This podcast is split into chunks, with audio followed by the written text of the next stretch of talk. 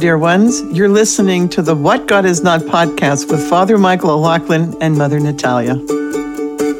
Hello, listeners. Today is Mother Natalia's episode, and she is still recovering and reflecting upon an experience of an escape room that we were able to do together in person the night before this recording.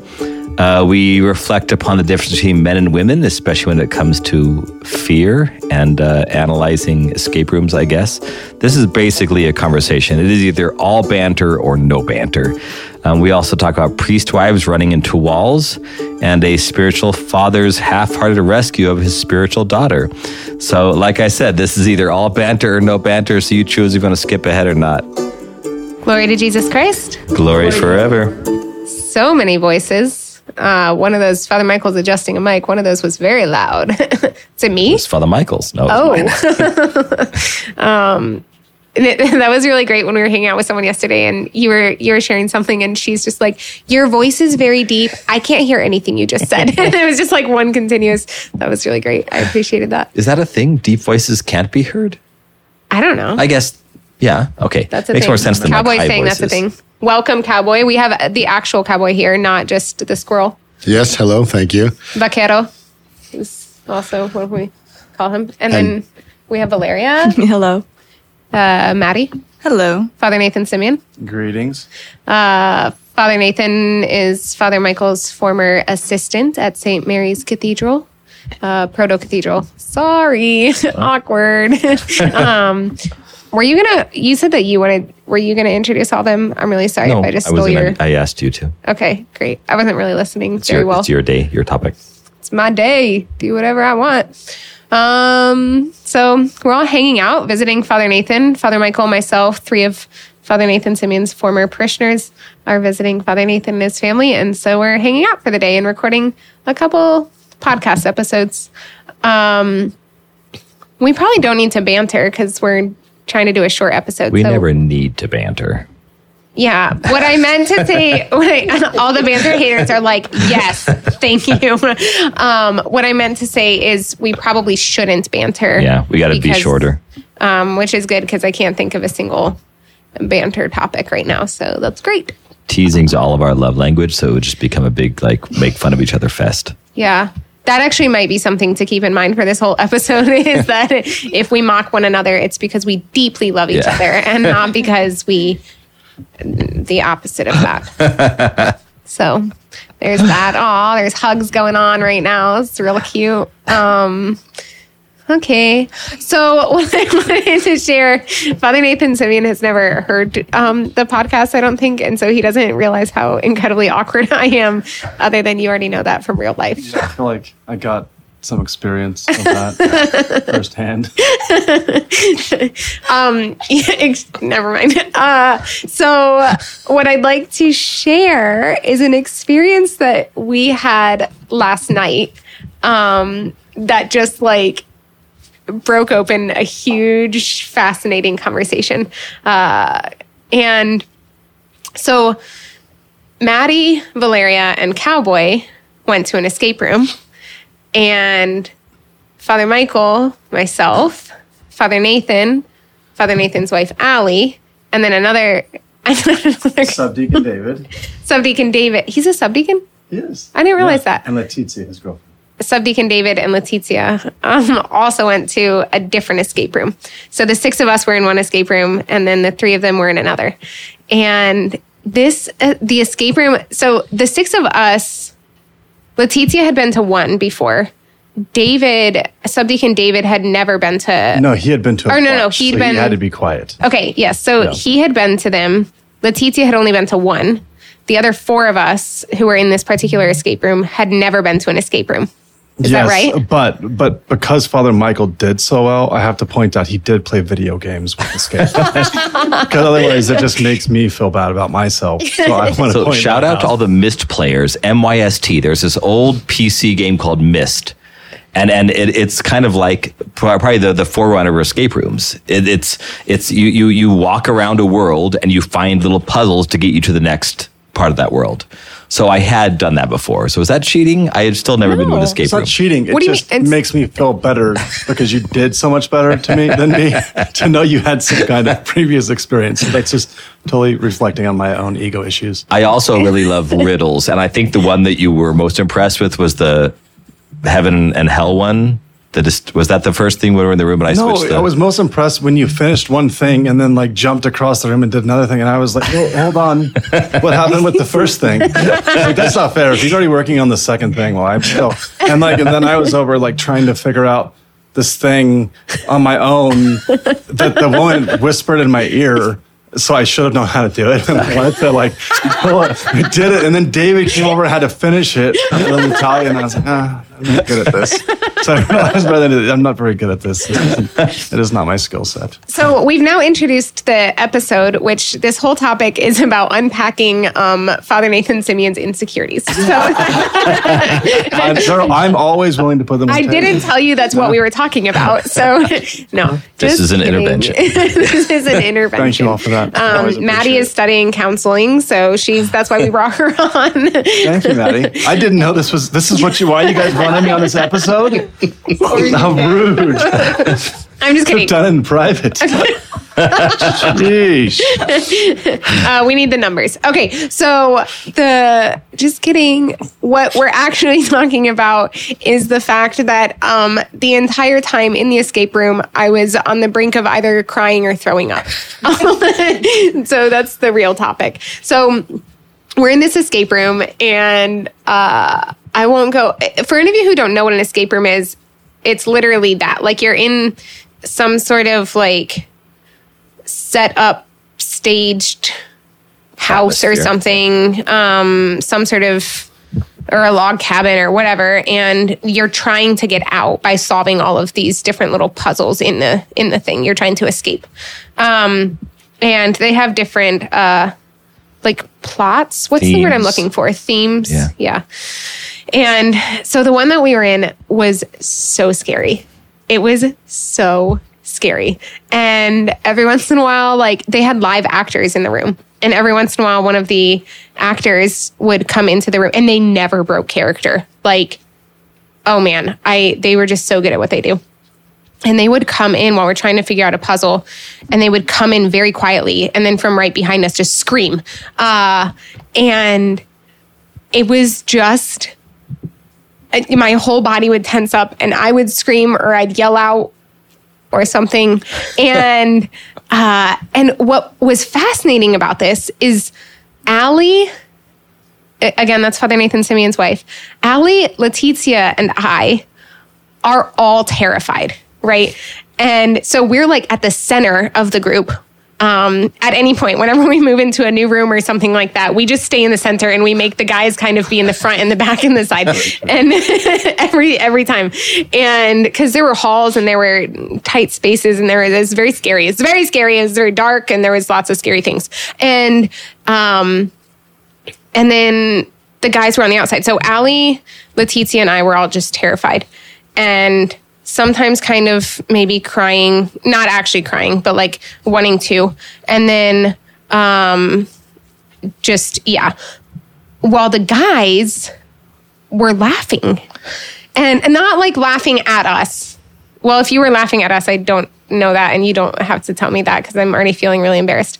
But they weren't laughing at us, but just at the whole situation, right? And laughing at the actors and laughing at these scenes that we were walking into that are scaring everything within the women.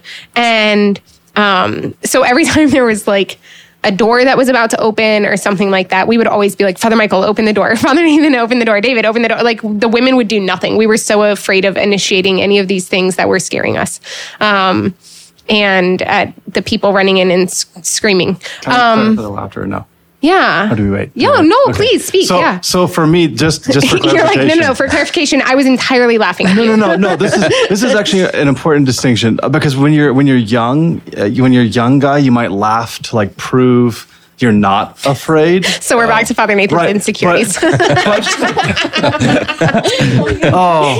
I'm so self-centered. But I don't think any of that was going on. We weren't trying to laugh at, because we wanted to be respectful too. Yeah. And not be a jerk about it, because we're thankful that we were allowed to go to do this. Mm-hmm. I was genuinely, and maybe you could speak to the same thing, I was genuinely laughing at the joy I was having at seeing you guys screaming. Yeah. But I genuinely also didn't think you were afraid. I thought you guys were having fun, a little bit nervous. And so that was I'm just pointing out, that was my reaction, wasn't that you were genuinely afraid, but more like when a spider is on a wall and a girl jumps or something. Uh-huh. It's funny because they got a little bit nervous that there was a spider on the wall. That's what I'm thinking. That's what I'm not laughing at you or at what I'm seeing in the room. It's more just kind of enjoying what you guys are doing. See, I was laughing at a few different things. I was laughing at how good the actors were. So we had these facilitators, these two girls who were dressed the part for so our escape room was supposed to be hell, and we're trying to get out of hell. So, and by the way, this may sound odd, but the woman who organized, created the whole thing, and every aspect of it is a very, very devout Byzantine Catholic. And she's a very good friend of ours. Exactly. Yeah. So she created this, and even our wristbands that we got of ours, it says, overcome evil with good. So we get these wristbands. So she wrote this to be a kind of a witness, not over the top because it's very public, it's very secular, but a witness to the evils of hell and the fact that we want to not go there, right? So that's and what it's like to confront our own sin and have to face it and to have to speak these things, and So she wrote, but I do want to say that with the laughing. So part of it was that these two girls were so good. I mean, they were so good. The one of them, my mother said, they never broke character. This one girl had her hair kind of falling in front of her face. I don't know if it was a wig or not, but she had her hair falling on her face, and from the moment you walk in there, she greets you in character, mm-hmm. and then the whole time. But she was so, she's making these sounds with her mouth, these high pitched screeches that I couldn't just her. The both of their, especially the first one, her engagement with the atmosphere of the escape room was so good that I was entertained by the theme going on, and I would kind of laugh at just how good, because I think they were better than the created atmosphere. Their parts added something immense to it. I was also though laughing, and I'm still processing and unpacking this.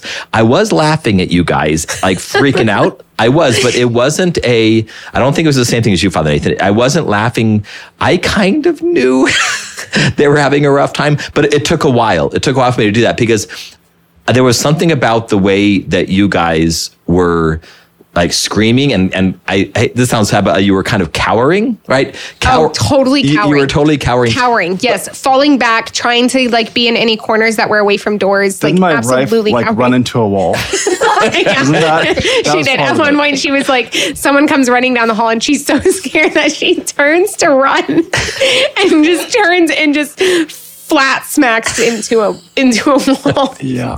So I was kind of laughing, but I wasn't laughing in any way because, okay, so I was laughing at your guys' emotional reaction, but I wasn't laughing at you in any way that I would have felt at all offensive because I figured you'd be laughing at yourself. If you could see yourself and then after all this was over, you'd be oh my gosh, that was so scary. I was freaking out. I was running into walls. I was hiding behind anybody who I could hide behind, because even in the very beginning, Mother, you were standing to my left, and then the girl came in, the actress, and she came to turn the TV, and you just switched sides immediately. Yeah. The girl hadn't even said anything yet. It was just the way she looked. This is how good it was. But I was kind of laughing at you guys because I knew you'd be laughing at yourself eventually, or maybe even right then. Mm-hmm. I certainly didn't mind any sort of offense. That's not true. Actually, every time things calmed down for just a second, then I could kind of let out this distressed sort of stress relief and laugh at myself. Letizia never smiled, but she also never showed fear. Yeah. Her eyes got big. I did notice her eyes got big. We only found out later that she was scared at all. Yeah. Right. And then you, Mother, like you had so at one point, Father Nathan, David, and I think the facilitators knew this. So they locked the three of us in this tiny space that was really hot. The three men locked all three men in this tiny little space and had the three women trying to solve a puzzle. And while like scaring them and terrifying them more than they ever were throughout the rest of the game. Yeah. So we were locked in there. And I remember, and I think, what did you say, Father Nathan? You said to me, like, I think that Mother Natalia is... She actually thinks we're afraid. Is that what you're talking about? No. You thought that she wasn't actually. She was that's right. When we had that conversation, yeah. So Father Nathan said to me, like, I think Mother's just putting this on, and I didn't quite. Okay, you made me sound a little bit off there. Okay. What I said was back to Father Nathan. No. Hold on. Just for clarification, Father Michael actually said, "Okay, I feel like I failed my paternal instinct to some extent by letting Mother get locked in that room." Yeah. And I was like, no way, I totally let my wife get locked in that room. And I go, I don't think she's really afraid. I think she's just like, she's a ham. Okay, she's putting on a little bit. That's what you said. And Father Mike was like, no way, she's really afraid. No, I was so afraid. Yeah. I remember thinking, like, I've never seen this. I've known her for 10 years. I've never seen this side of her where 12 years later.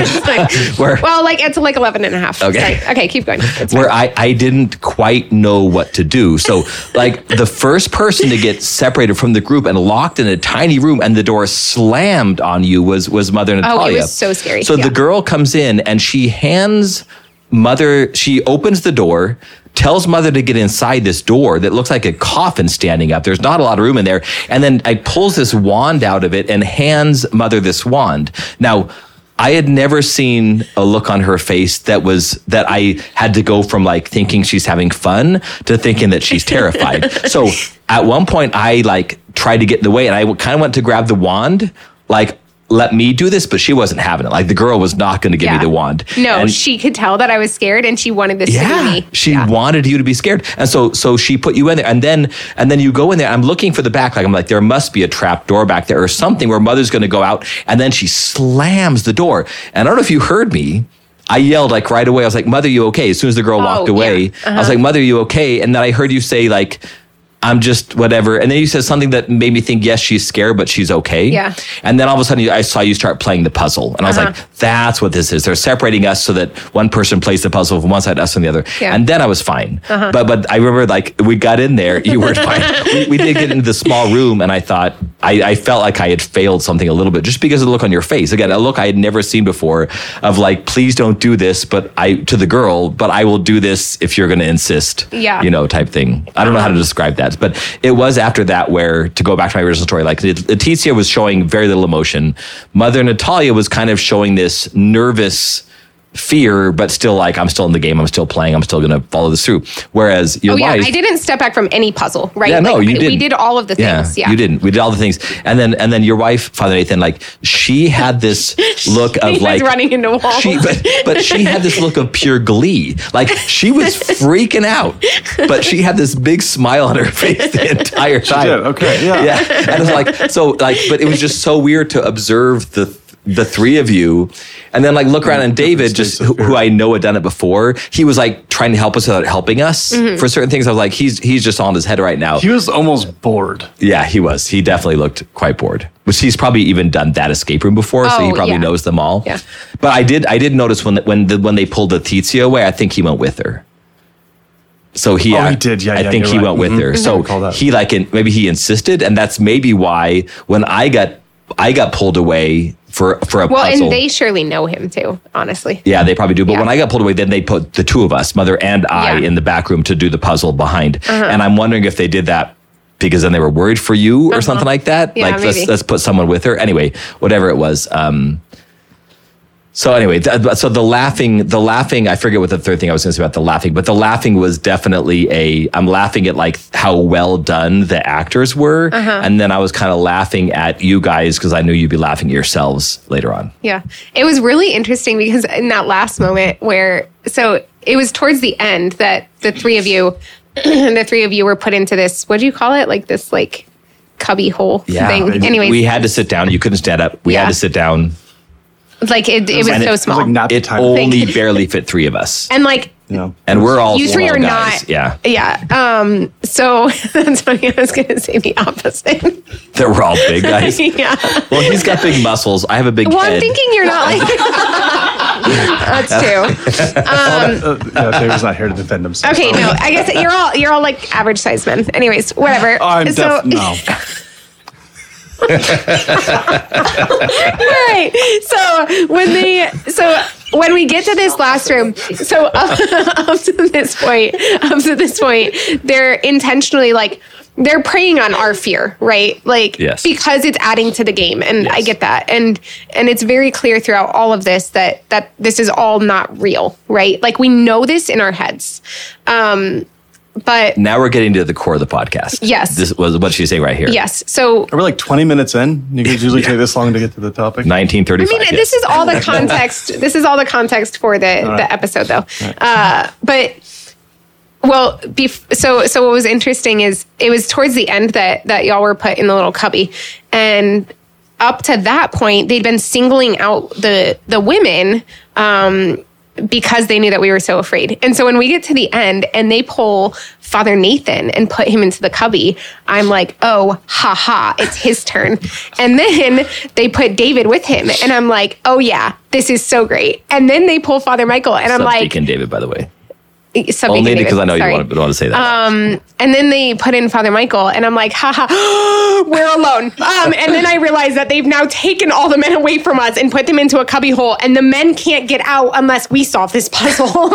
And so that was very scary. And then we had to, so the three of us just like held hands to go down the hole. Anyways. But yes, so the core of it is... This opened up this fascinating conversation last night because I'm really embarrassed by how last night, as we're having the conversation, I'm so embarrassed by how scared I am or how scared I was, especially because like I don't like I'm the one at the monastery who the nuns know will do all of the things, right? And like I'll go cliff jumping or I'll go rock climbing or I'll like I have actually probably an unhealthy fearlessness when it comes to like physical danger. But in this escape room, every part of me was so scared. And Father Nathan and Father Michael were, and then in talking with the woman that we were saying, like put together this whole thing, she was sharing that this is how it always goes. Not like almost always, right? Vast majority of the time, the women are panicked and the men are just like enjoying themselves and amused. And so Father Michael and Father Nathan are both kind of just like baffled by what was happening in us. And at one point, Father Nathan says to me last night, he's like, but I don't understand because you knew it was all fake. Like you knew in your head that it was fake. And so why were you afraid? Like what, why? And I think that part of it is, that there's, I think in some sense, I want to be really careful here how I say this, but in a generalized way, I think that we experienced, our experience in the escape room was like a microcosm of this generalization of a difference between men and women. And that's the conversation that Father Michael and I had on the drive to Father Nathan and Allie's house after the escape room is Father Michael's like, why was it so different? Why was it such a different experience? And you were even sharing like you and Father Nathan, I think both wished you could kind of enter into it the way that we did. I remember thinking this will be more entertaining if I actually imagined that we were really in a scary place trying to get out. Like for instance, me and my brothers, when we were kids, we'd play Nerf guns and rubber band guns, but it wasn't scary enough. So we said, what do we do to actually make our war games hurt?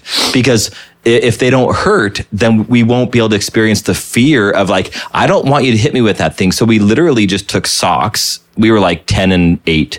We took socks and put a bunch of sand in the bottom and then wrapped duct tape around it to make it, I keep all the sand in one place. And then we just throw these socks with sand in the bottom of duct tape. And so if you get hit with that, like it's going to leave a bruise. It's going to hurt. So our war games that we played outside around the neighborhood it was a little trying to say, if I get hit, like you could even hit the guy with it, holding it, and it would hurt. I mean, it would kind of take you, knock your feet out from underneath you.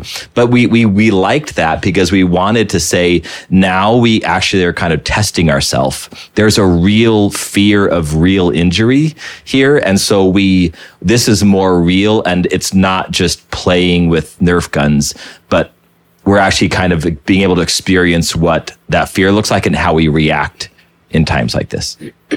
Yeah. I wished I had been able to put myself a little bit more in the experience of what they were trying. Like, they were trying to get us to be afraid and startled and worried. And I wish I'd been able to better do that, in a sense.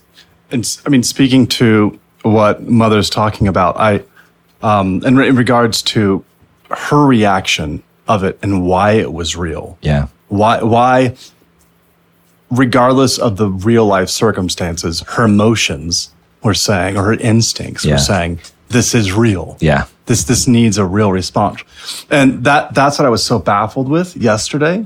And then I was trying to kind of create an alternative reality that matched kind of the man's experience, what might make us experience it as real. And so I thought, and maybe you could just process this question. Mm. You know, what if instead a bunch of guys ran in the room and started like pretending to slug the girls or something, like started pretending to punch them. Yeah. Right. But I versus think, like a little scary girl that we know, okay, you're not scary, right? You're not, right. You're literally, right. I almost dropped an elbow on her head because she walked under my arm. She's so small, right? The woman who is trying to terrorize. If I had the same experience that I had when they first put Mother in the box, like the thing about the very beginning was Mother was the first to be pulled out and separated out. And when the girl slammed the door, I saw the fear. That's what made me first think. And then the girl slammed the door. Like, there was something. If that had continued throughout, but you really can't imitate that again. But if I had been to an escape room before and knew that they did that, I wouldn't have had nearly the same reaction. Mm-hmm. But I didn't know they did that. Yeah. And so I was like, oh my gosh, but I think you're completely right. Like, there's nothing setting off our fight, flight, or freeze response. Right. Yeah. There was nothing there, but you could create an alternative reality, even if it was totally false, that would set that off. Mm-hmm. Yeah. Yeah. So that's really interesting, because as you were speaking, Father Nathan, I was thinking that is the one moment that I know that you had even like the slightest reaction or something, Father Michael, was when that's really interesting. Like, I think you're onto something there. Mother showed us her stress levels from her watch. Yeah. And I remember thinking, like, if I had been wearing one, it would have been very interesting to see. It probably would have spiked then, but then kind of just stayed at normal level. Yeah. But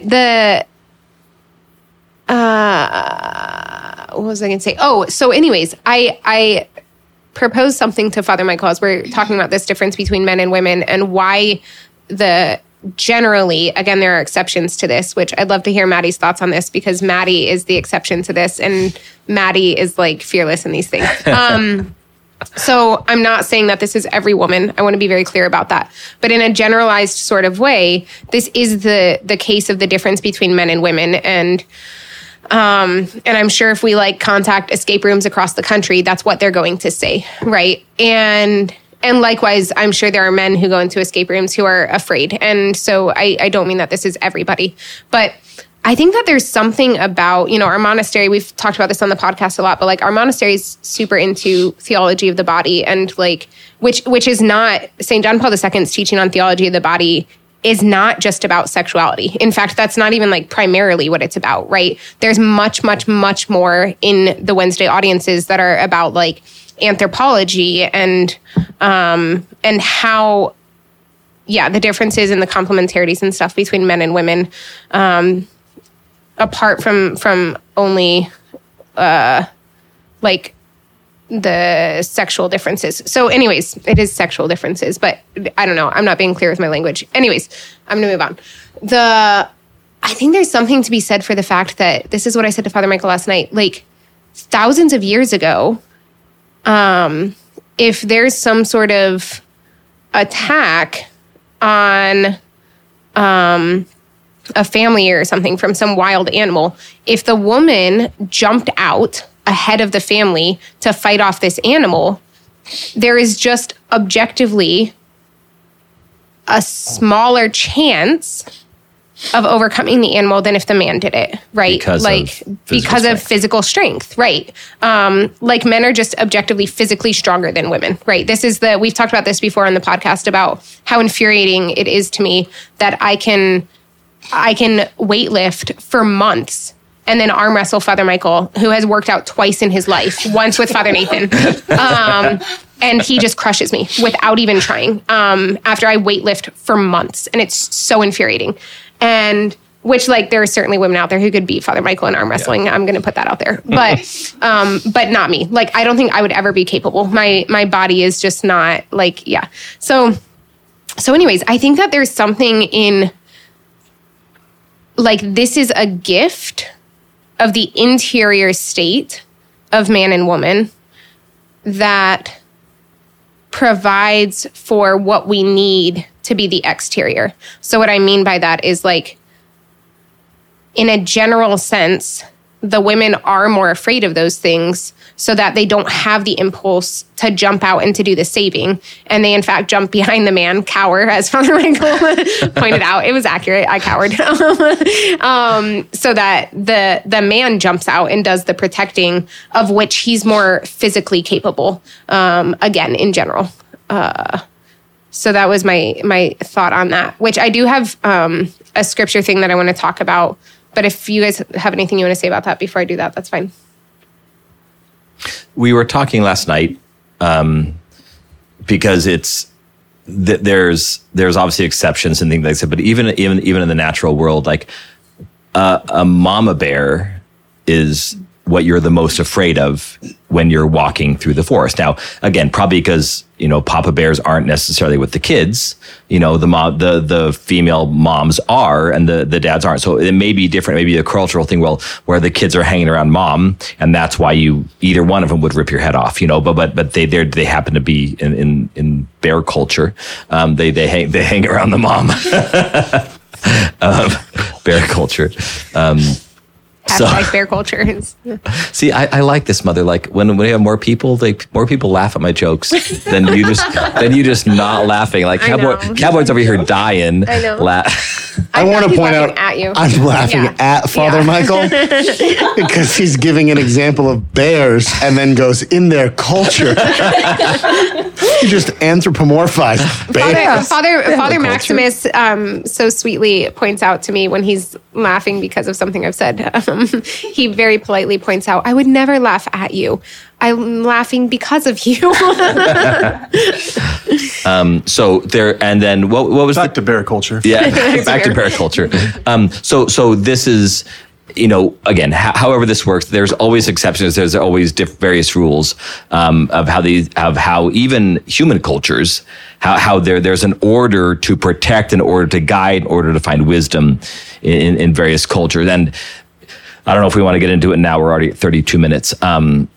But there's, maybe we get this another time, but there is a very fascinating thing about what we've talked about before about among clergy. When Father Nathan and I ministered together, we would quite often do things like, hey, if someone's going to break into the room we're sleeping in, we did this. We were visiting a parish one time, and there's the room we're in has twin beds, one by the window, one by the door, right? And we're visiting a parish, and both of us decide to be the protector. So I go straight to the bed by the window. He goes straight to the bed by the door, and we're both like, and I think you.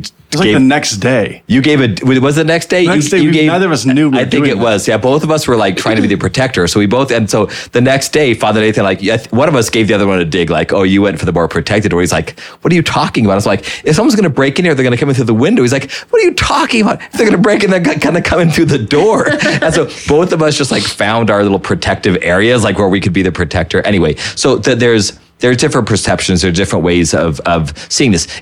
Again, if we were persecuted for our faith in this country, I really do believe we need some priests to die as martyrs. And the priests are usually the first to go because they're the leaders, they're the authorities. Like, we need some priests to die as martyrs as a witness to the sacrifice of Jesus Christ. We need some priests to hide and administer the sacraments, to the lay people that are also hiding. So there is this, in any living situation, culture or whatever you want to call it, among animals and humans. I think there's a certain order that is created by them to protect, be wise, go out and get food. And there's all these places. And then some of it is very, very natural. Like, men are physically, on the whole, are physically stronger than women. Babies are more dependent upon women than they are on men, just by the nature of being fed, by the nature of the fact that their first 9 months of life where we're in this woman, listening to her voice and, all these things. So there's these various orders in the way that things are created in these cultures. So it wasn't a very interesting practice. Sorry, go ahead. On the next thing. I didn't want to distract, but. Yeah, that's okay. What you were just saying actually fits really well into what I wanted to share. So Mother Gabrielle and I were talking about this recently. She read this book called The Lament of Eve. And I don't remember who wrote it or who compiled it, but yeah, have you heard of this book? Lament of Eve? Okay. Sorry, I was talking to Father Nathan. He shook his head. Are you looking it up, Father Michael? Yeah. Okay. So it's a compilation of commentaries on the book of Genesis by church fathers. Cowboy found it. And Johanna Manley. Great name. Great name, Johanna. The Lament of Eve. So it's specifically on Genesis 1 through 5. So this whole book is on the first 5 chapters of Genesis.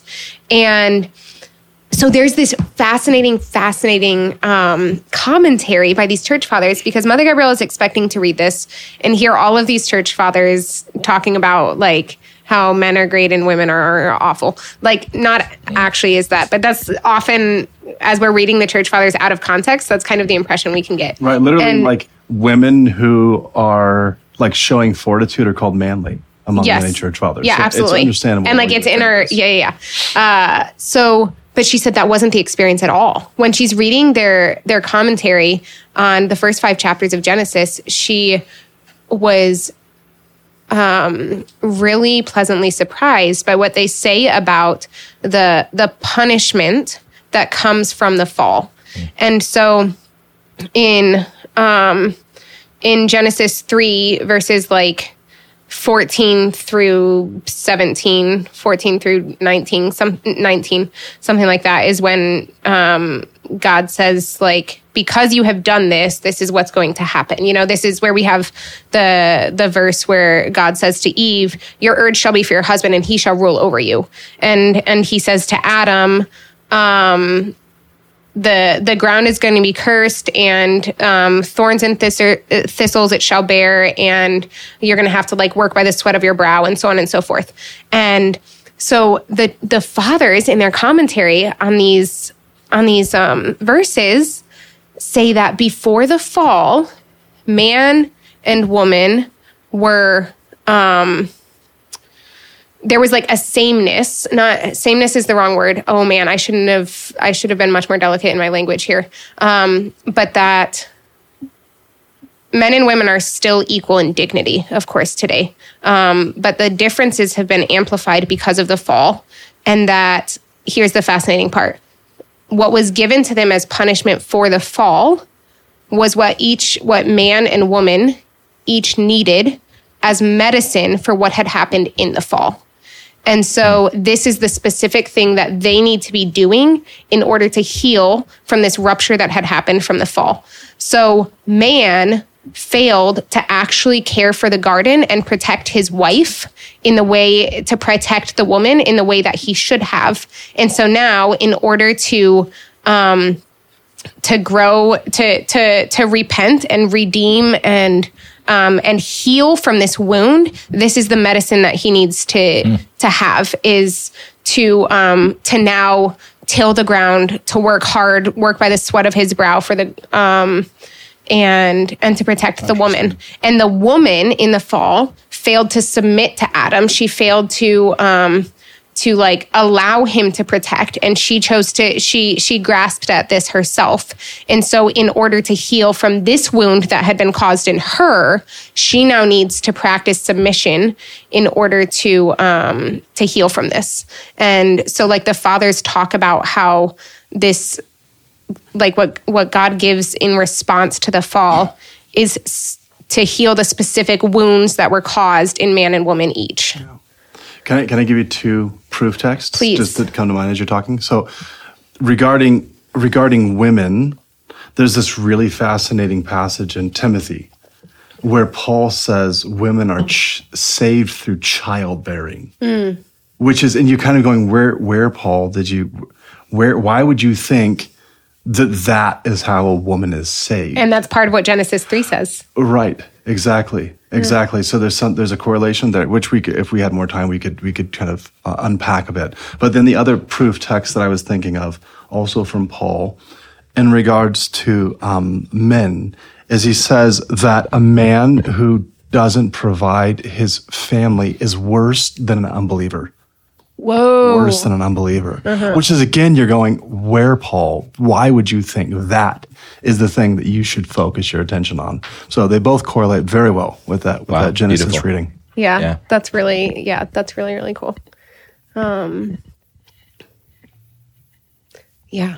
So anyways, I just thought that was kind of a fascinating thing and a way in which perhaps this also explains like the interior state that was happening in the escape room is like God was in these kinds of situations, if it's real danger or whatever, like the men are being, like God has given them the nature to act as they need to act in order for their own salvation and for the, yeah.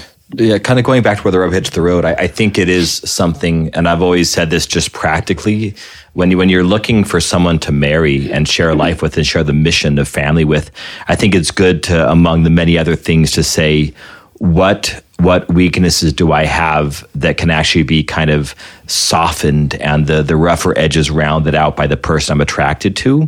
And so I identify my own strengths and weaknesses, and then she identifies her strengths and weaknesses, and we can see how the complementarity can be there as far as her weaknesses I can, soften through my strengths, and then the other way around. And then so within this culture, I'll use the word again, within the culture of the family, when we're going to raise children, when we're going to have a good life, a home that actually facilitates a life of faith and holiness for the children. Because my parents, my dad led in a very specific way by being cool, calm, collected, kind of quiet, working really, really hard at a job that he probably was not his favorite thing in the world, but certainly had aspects of it. And then just being a rock and a foundation. My mom was definitely the one who was the spiritual leader who talked more, things like this, but she led prayer every night, and we and it worked. It worked very, very well with these two things. So we kind of find within, while acknowledging our own, and this is what our society today doesn't understand, like you have to acknowledge the strengths that are actual strengths and not somehow force an egalitarianism, a sameness on everybody, or you're going to be denying the fact that when two people come together, they're called to mission together, not just because you need companionship, but actually because a family ideally needs both. Mm-hmm. Yeah, complementarianism. Yeah, exactly. Yeah, and that just makes sense. Can I suggest something, Mother? Yeah, I also wanted to know if. Oh, go ahead. I was going to say if we can do maybe 1 minute with Cowboy Woman with Valeria, and then end with Maddie. Yeah, okay. That would be great. So Maddie can think about what she wants to do. Always exceptions. Okay, yeah. Cowboy, any thoughts on any of this, but especially escape room experience? You were a different escape room, but still. Yeah, we didn't have nearly the. Terror. The terror you experienced, no live actors.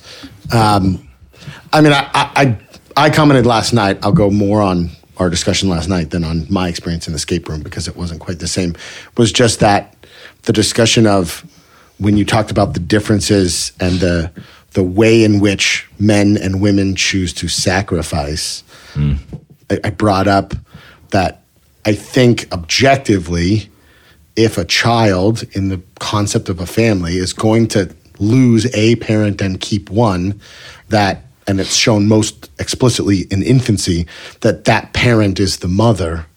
The one that they need to keep. Yeah. Yeah. And so it is more apropos that the father does step out in front for both the reason you mentioned before of the ability to potentially win whatever the battle may be, but also in salvation of the continued growth of the family itself. And so that's my and I do think that this, I'm going to put this out there, I probably shouldn't do this, but like I would love to do an entire podcast, but don't hold me to it, sorry mother, on that, because that was a thought I had after the Woman's Body podcast, was maybe that the gift, and Father Nathan had a different perspective on this with some tribe, but with the gift of, we'll try to bring you back in for that one, Father, among others, but the like within the tribe there is a maybe men are called to be the grain of wheat that falls to the ground and dies to produce life, and they actually like exhaust their body to the fact of complete self-gift, like Ephesians 5, right? Like die on the cross for their wife. And so they sacrifice by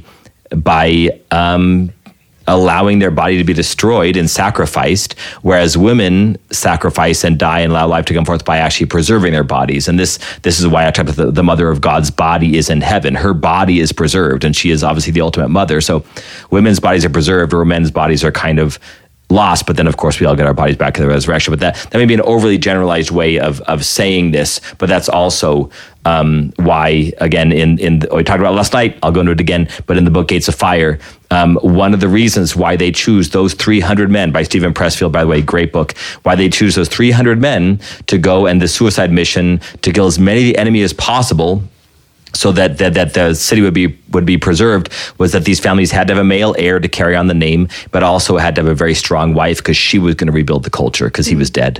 So there's something about the man sacrificing himself to be ended for the sake of the family, and the wife sacrifices sometimes to preserve herself for the sake of the family, and both of those are sacrifices in different ways. One's like the James and John. James, one of the first martyrs, right? John actually was not martyred, the only apostle that wasn't martyred, for the sake of taking care of the mother of God. Sorry, Valeria, any thought? Oh, sorry. We're going to have Maddie go next, actually. Okay. Then Valeria? Okay. I feel like I should clarify that I probably would be terrified if it was a real situation. Like, I think knowing that it was fake, I'm able to more like intellectualize it and just be like, this is a game. We just need to start by saying you were not. I mean, I was not in this. Yeah, I was in a different escape room. But you were still not terrified. Like, I wasn't scared. Okay. Ours wasn't that scary, but I think like knowing that it was fake and just focusing on the puzzles and like moving like more into like the like intellectual part of it, like removes like some of the emotion for me. But also kind of going back to the culture you were talking about, like my culture, my family, like my dad's law enforcement, so I was raised like always being aware of my surroundings, and like your head's always on a swivel. Like I'm just very much more like aware of like what situation I'm in, I think, than most people. So like I think I'm less afraid because I see things coming. I was thinking of that when they were when Father Michael was talking about him and Father Nathan like choosing which bed to sleep in. I was like, Maddie would absolutely do the same thing.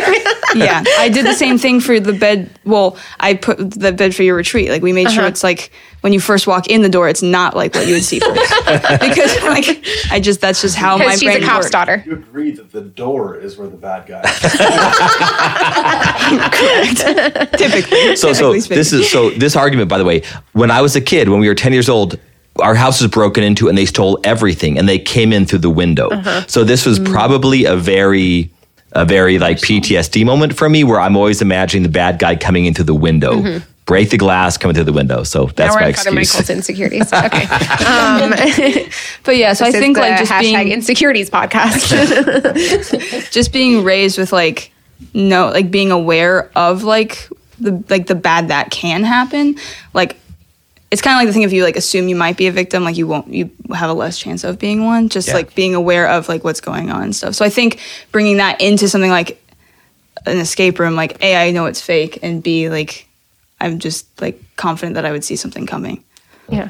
Which I wish we had gotten more into this concept of reacting this way, even while knowing it's fake, because we didn't really crack that open. Although I honestly don't have much, I think, to like, I don't know how to respond to that. Like, yes, I know. What was the image you gave though? You gave a great image last night. So what I said to Father Nathan And there was another image that we were talking about this morning. But what I said to Father Nathan when he was so baffled by this, like, how could you do it, like, even knowing that it's fake? Or how could you still be afraid? Is that, like, this happens every time we sin, right? Like, not every time we sin. When it's a sin, that's a very conscious choice. We might, like, know that this isn't going to make me happy. We might know that we're going to regret this. It happens when we overeat. It happens when we have too much sugar. You know, like, we know we're not going to feel good from this. And intellectually, we would say, don't do this, but then we choose to do it anyways. And so there is something about, like, our will versus our...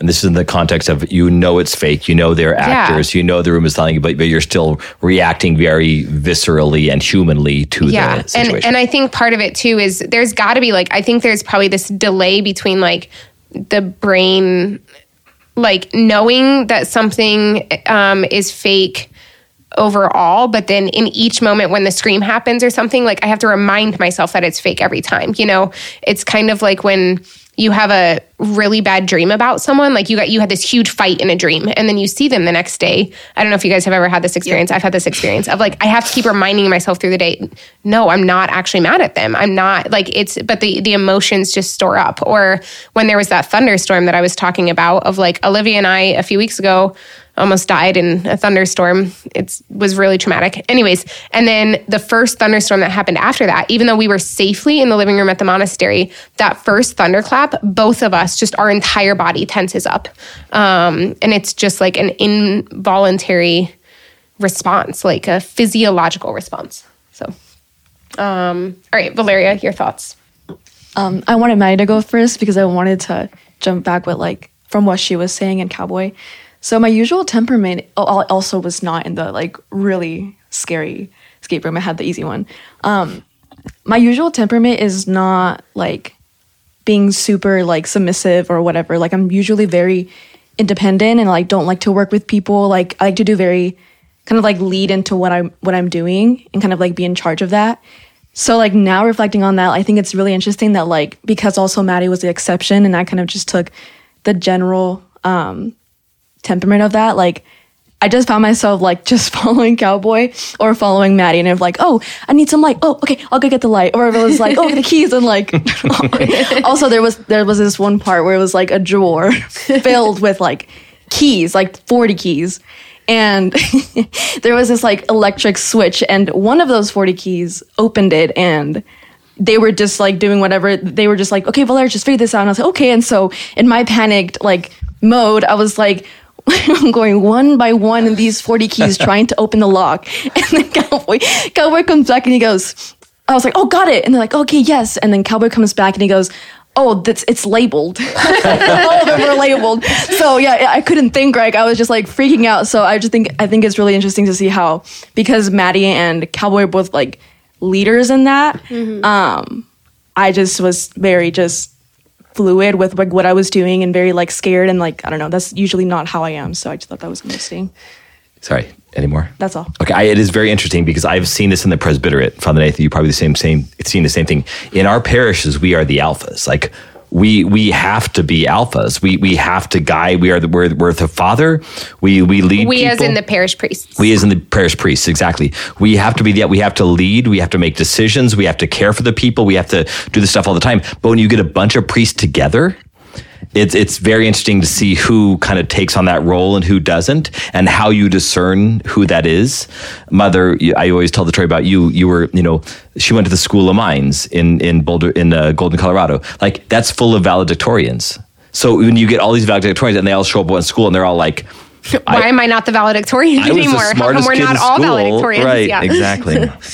So in other words, it is interesting to see, Valeria, that you are normally a very independent leader.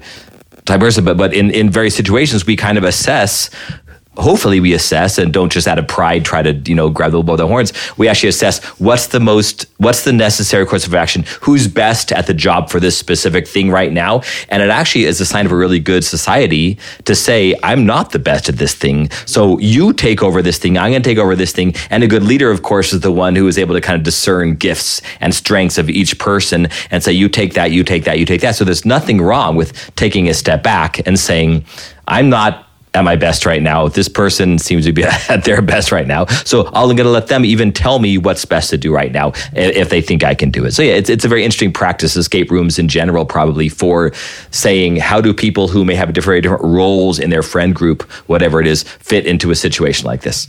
Mm-hmm. Yeah, you have to imagine, if you're in Delta Force, right? Yeah. Or you're Navy SEAL. Yeah. Every one of those guys are alphas. Yeah, every one of those guys is an alpha. But they get together and they go, okay, which one of us needs to be alpha here? Yeah. Which one of us needs to do this job? Yeah. And they figure it out. And they're not so prideful that they're willing to put their lives on the line. Yeah. In order to keep that alpha status, once they realize, no, this guy has to be the one. In Christ, you have to do this. In Christ, the strongest, most powerful person is actually the one who serves the most and is the most humble.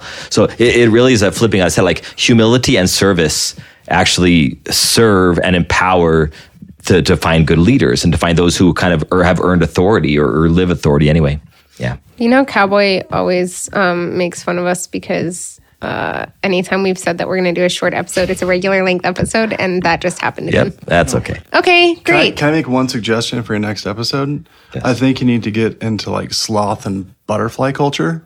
I think you guys are going to uncover a lot. Oh, beer culture. I was so did I. You should. Okay. Sloth culture, the DMV. Okay. Sorry, another movie reference, Squirrel. Yeah. Great. Can everyone just give a brief prayer intention? One word prayer, or one phrase prayer intention. Yeah. I'm supposed to start, right? Because it's my episode. I should have thought of this ahead of time. Please pray for Father Nathan Simeon's family. Father Michael? I'm going to ask you to pray for Mother Natalia, who's pandering a lot and trying to say things just to get approval from other people in the room. I'm just kidding. Wow. Totally kidding. Pray for Danny and Nat, please. Okay. Mother's bright red. Maddie, what's your prayer intention? My prayer intention is actually for Mother Natalia and for her retreat. Thank you. This week. Father Nathan Simeon. Okay, my prayer intention is for... Metropolitan Kallistos Ware, who recently passed. His soul, amen. Yeah, Sunday. I didn't know. Yeah. Oh, Valeria. My prayer intention is for two family decisions that I'll be discerning sometime next upcoming months. So just pray for that, and also for Melinda Natalia's retreat, and for Maddie in Steubenville and her work. Cowboy. My prayer intentions for my brother Stephen and his son Gabriel. Okay. Well, thanks, guys. It was really fun to be with all of you. It's always nice to be in person for recording, so that's great. And I've been wanting Father Nathan Simeon to come on the podcast for a long time, so I'm really glad. I love you guys. You're great. Father Nathan Simeon, would you be willing to give us all a blessing and our listeners? Absolutely. May the Lord bless you and keep you. May He cause His countenance to shine upon you and have mercy on you. Amen. Amen. In the name of the Father, and the Son, and the Holy Spirit.